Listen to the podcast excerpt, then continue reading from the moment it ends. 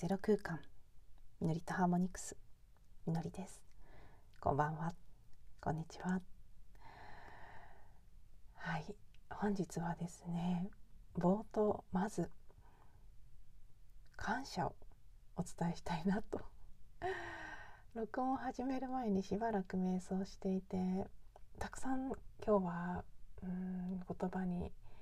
したいことまだ言葉にならないけれどもエネルギー的に湧き上がってくるものはもう各方面いろんな話題でたくさんあったんですけどそれが落ち着くまでしばらくクリーニングをしたり瞑想をしたりしながらですね。でもふっと浮かんできたのはあまずは感謝だなって感じたんです。何への感謝かというとはい改めましていつも聞いていただいていること聞いてくださっている皆さんへの一人お一人への感謝をすごく伝えたいなというふうに感じました。なぜかというととかなぜかっていうその感謝自体は別になぜもなくいつもあるんですけどなぜあえて今このタイミングで改めてそのことを言葉にしたいと思ったかというとですね実は、えー、昨日の朝いつもこのポッドピャポッドポッドキャストじゃないポッドキャストですねポッドキャストの番組を聞いてくださっている方からメッセージをいただいたんですね。うん、あのもう寝起き携帯いつも機内モードにしてるのでつけてすぐ目に入ってあの昨日は目を精水亀座入りというイベントもある大きな日でもありましたから新月明けということもあってね何かすごくこう新しい始まりのタイミングにすごく嬉しいメッセージでメッセージとともに目覚めることができるってそれこれまた縁起がいい感じだなと思ってそのことも嬉しかったですし内容も本当に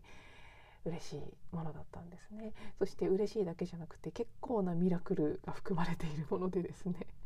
そのミラクルの部分とか詳しいことについてはまた時が来た時に詳しくお話ししたいと思うんですが、まあ、まずはそうやってあの知らない方からのメッセージだったんです。直接は知らない方ですね。なので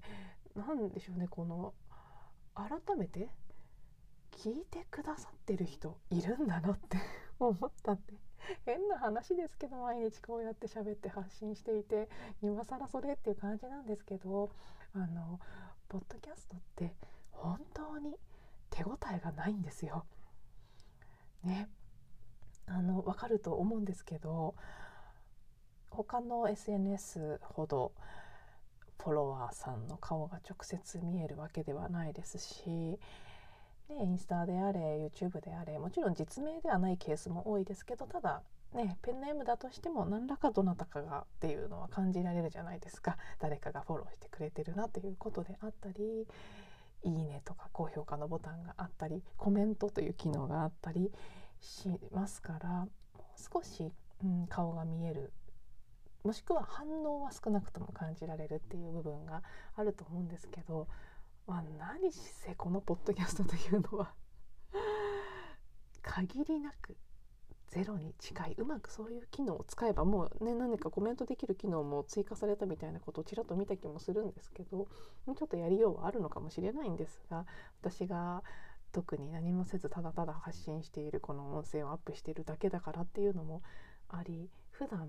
全然わからないんですよね。再生回数というのだけ手元に表示されるんですけどそれ以外はほとんどわからない。そして聞いてくださってる方の中で直接の知り合いの人から時々感想であったり聞いてるよっていう感じのメッセージをもらったりしてそれが唯一の 手応え。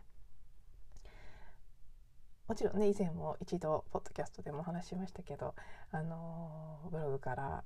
コンタクト先を探してメッセージをくださった知らない、直接は知らないリスナーさんがいらっしゃいましたけど今回が2回目ということですね。うん、そんな感じなのでね。そう。全くもう本当に何にもわからない中で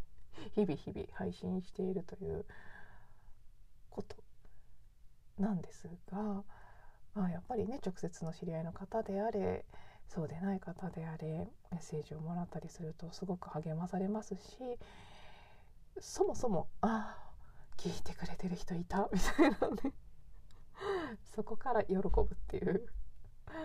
はい。そんなわけでですね。そういう瞬間に改めて気づかされるんですよ。私はうんある意味その何の期待もなくただただ何のためというのも全くなくやり続けているんですけど自分でもとても不思議です収益化できるわけでもないし何か集客につながってるわけでもないしうんやってるからだからどうっていうことは何もないにもかかわらずもう今日739話ということですから途中あの番号のついてない日とかもあるのでもう740日以上ぐらいやってるんですよね。なんなんだろうなって思うんですけどでも今回のメッセージは改めてあそれでも私の頭は何のためにやってるかを全然分かってないけれどもやっぱり何かあるってやっぱりやってて正解なんだっていうふうに思わせてもらえるものでもあったんですね。なのでね他にもきっとうんもしかしたらあのそのメッセージくださった方は日本国外にお住まいの方だったんですね。アンカーの方の集計でも聞いてくださってる方の居住地の国のあの割合っていうのは出るんです一応。意外と海外の方とかいらっしゃってなんかでもそういう数字でしか出てこないので本当かなみたいな。見てはいますけどその数字。なんかその集計は一体合ってるのだろうかっていうところからわからないというのもあり、うん、興味深く見はするものの本当にそんなどこかの知らない方が聞いてくれてるなんてことあるんだろうかぐらいに思っていたところからですね。ああるんだなそういうことがというふうに認識することができまして。そしてそう本当に知ってる方であれそうでない方であれあの知ってる方でもね意外と聞いてるよって言われて「えそうなんだ」って意外な人とかもいたりするんですよ。なのでどちらにせよもしくは意外じゃない人もです。普段聞いてるよっていつも言ってくださってる方ももちろん。いや本当にありがたいなというふうにしみじみ感じていますしあの何て言うんでしょうね。その聞いてくれてることはありがたいっていうよりは私の感覚としてそのご縁つながっていることこんなに地味にやってるのに見つけてくださったりねえ。聞くというアクションを起こしてくださったりそんないろいろがすごいことだなって。私コーチングのサービスもそうなんですけど一切宣伝をしていないんですね。宣伝らしい宣伝はしていない。コーチングに関しては CTI 私が資格を取った学校のコーチ紹介のページに載せているのとあとブログにセッションメニューというので1枚載せているだけですね。でそんなやり方でもうかれこれ8年9年ずっとそれでやってきてるんですけど面白いことにそれでも見つけてくださる方っているんですよね。初期の頃は直接の知り合いもしくは間接的な知り合いのお客さんも一定数いましたけど最近ではもうほぼ100%知らない方ですね初めましての方がお問い合わせくださってセッションを開始するという流れになる今のクライアントさんはもともと知ってたという方はいらっしゃらないのでうんあれしか出してなくてもそれでも見つけてくれるってすごいことだなって毎回そこにとても感謝と、うん、強いご縁を感じるんですけどそういうふうにしてるからこその、あのー、すごく拡大するっていうことはなかなか難しいですがその分逆にそれでも出会える人純度の高い本当にご縁のある人が集まってきてくれるだからこそクライアントさんにもいつも本当に恵まれてるなと思うんですね。うん、あの雑多なものが入ってこないんですよ広げないと。それはポッドキャストも同じだなというふうに感じていてもちろんどなたが聞いてくださっているか直接把握はできないにせよこのくらいのひっそり感でやっててそれでも何かピンときて見つけて聞いて気に入って聞いてくださるっていう方は よっぽどご縁がある人なんだなということでですね、うん、何かそうやってつながれていることそして私が発信してそれを聞いていただくっていうことを通してこの番組の空間この場に確実にエネルギーのグリッドのようなものはできていると思うのでやり取りがあるわけではないですけどエネルギー的にはもしくはその高次元存在的にはやり取りを常にしていると思うんですよね。そのこうそこに作り出されているものは何と言っていいか分かりませんけど何か尊い感じが私の中ではしているのでそういうふうに関わっていただいていることに対してうん改めてすごく嬉しいしありがたいしその気持ちを伝えてみたいなというふうに思いましてはい今日は前半は感謝のお話になりました。そしてこの後半どうしようかなっていうところで本当にねたくさんのものが入ってきていてもうどこから話したらいいかなという感じなんですけど、まあ、こういう時はしょうがないので頭を空っぽにしてもう勝手に口が話すのに任せて残り10分ぐらいちょっと時間の許す限り自動語りみたいな感じ自動書記ならぬ自動語り状態で、えー、言葉を紡いでみたいと思います。そうですねまず、えっと、今日がサウンドヒーリングのコースの2回目でした。もう早くもね結構慣れてきて なんか随分気持ち的には落ち着いたんですけどなんであんな怖がってたのかなってちょっと笑えるぐらいになってきましたが内容に関しては本当にもう期待通りというか期待以上というか、うん、すごく毎回のクラスで情報の部分ももちろんですけどそれ以上に、うん、そこそれを受けることで自分がいい状態になっていくより平和で高い周波数の幸せな状態になれるということそこにとても大きな価値を感じています。そして初回はレゾナンス共鳴について2回目はハーモニクス私の屋号にも入ってますね。みのりとハーモニクスのハーモニクスです。これハーモニクスという言葉やっぱり訳すの難しいなってすごく思うので、まあ、この今日はハーモニクスのままにしておきますけどこの2回のクラスを受けてまずすごく感じているのはそのねサウンドヒーリングという言葉は使ってますけどサウンドっていうのにとどまらず実際には音および周波数のことを探求していく特に最初の2回は科学的な裏付けの部分物理の話とかが結構入ってきて音や周波数の仕組みの部分について知ることが多かったんです。それを知れば知るほど改めてまず本当にこの世界は全て周波数でできている。全てのものは周波数でできているということといかにだからこそのその周波数に対して私たちがこう働きかけることによってどれほど現実が想像されるのか想念が現実を作るということがありますけど想念というのも一つの周波数ですね。そのこと私たちの意識が現実を作るということはもう10年前ぐらいから知っていてコーチングやファシリテーションを学ぶ中でもその後さまざまなスピリチュアルなことを学ぶ中でももう何度も何度も認識していたこと私のコーチングのうん説明のページなんかにも書かれています。その意識が現実を作るという知っていたことがより深みを持ってそれが一体どういうことなのかというのが自分の中で立体的に腹落ちするような形で分かってくるということが今まさに起きていまして、うん、特にその昨日冥王星が水亀座に入りここからいよいよ水亀座時代というのがさらに加速してくるという状況の中でですねますます私たちはその周波数の世界を生きていくという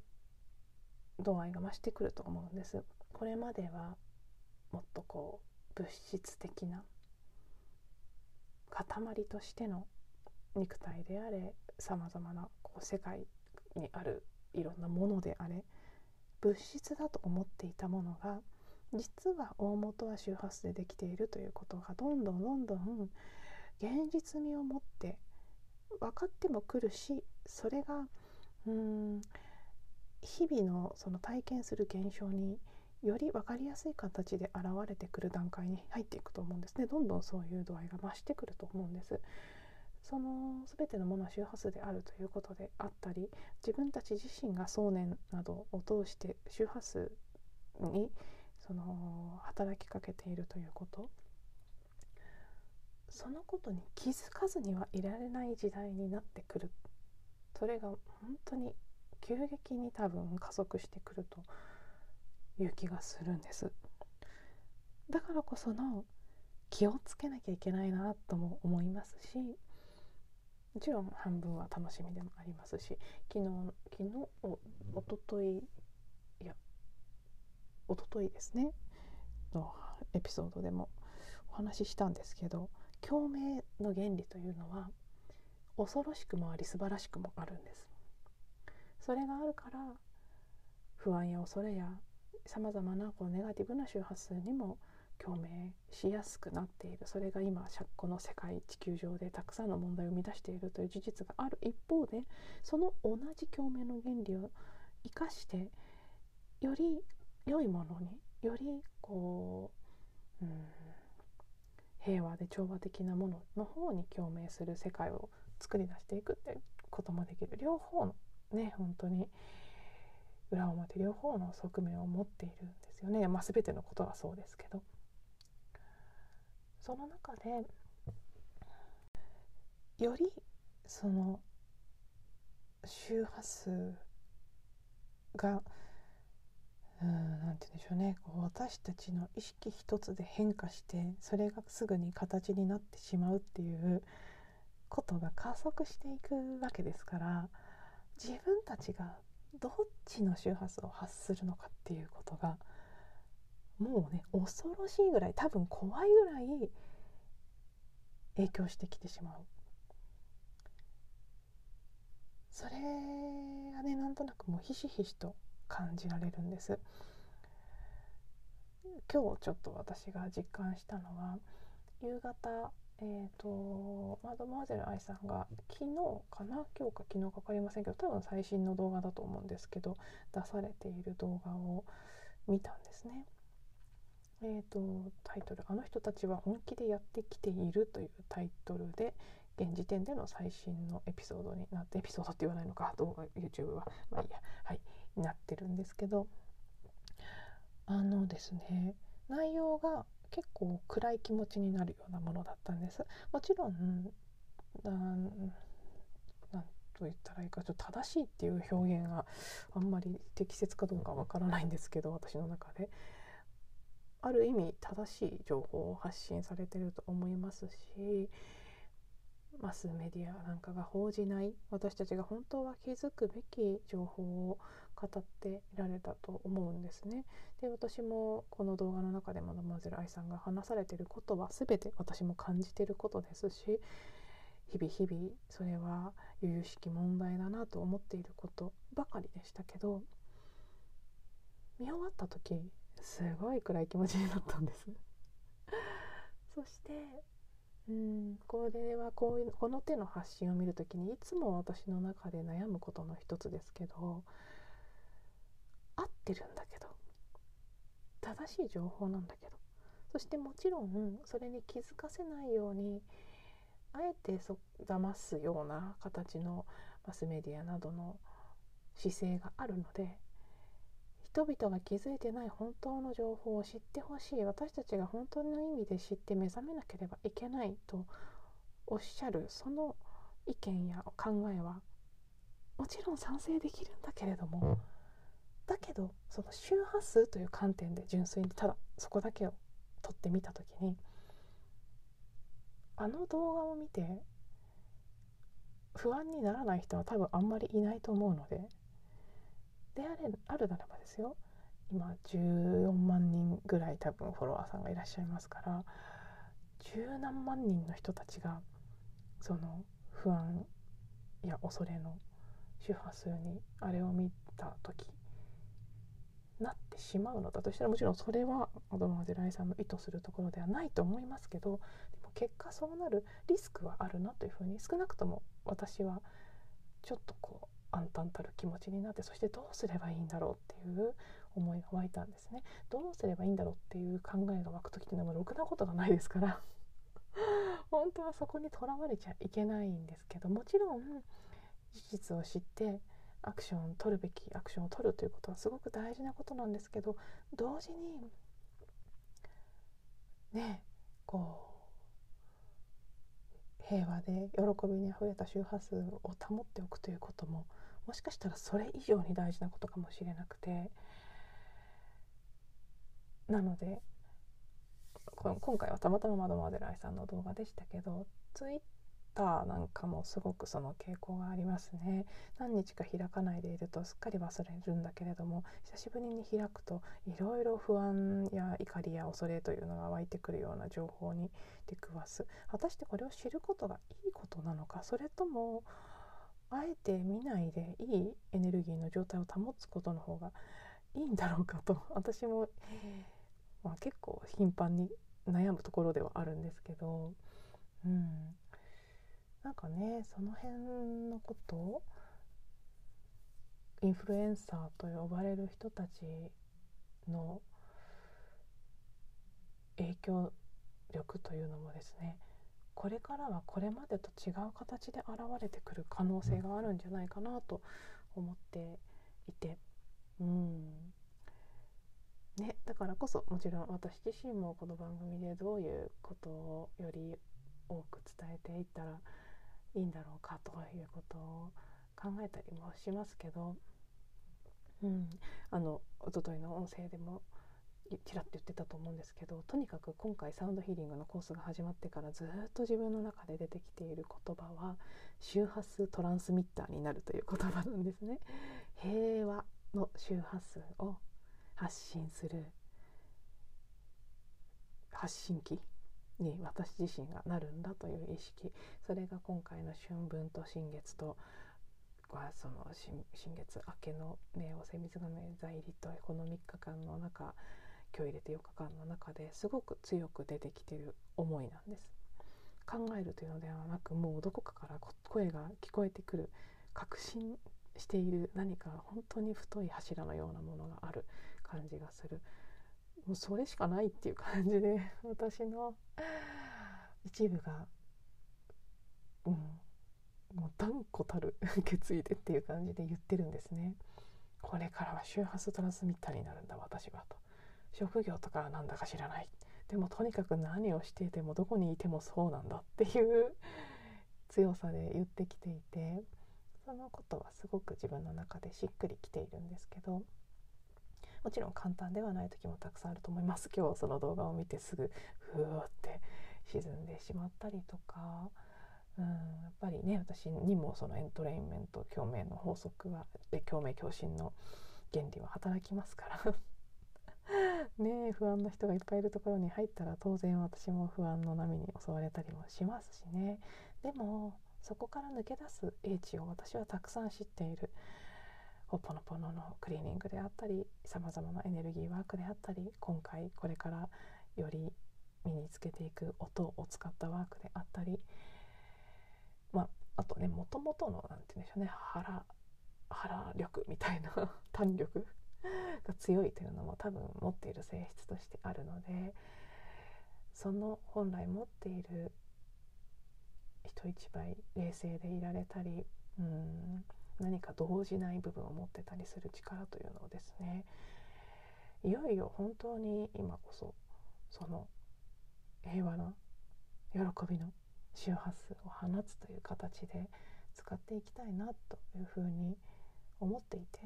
そのトランスミッターとしての機能を高めるための今回のサウンドヒーリングのコースなんだろうなって 最初はてっきりサウンドヒーラーになるのかと思っててねサウンドヒーラーにもなるんだとは思うんですけどよりしっくりきてるのはトランスミッター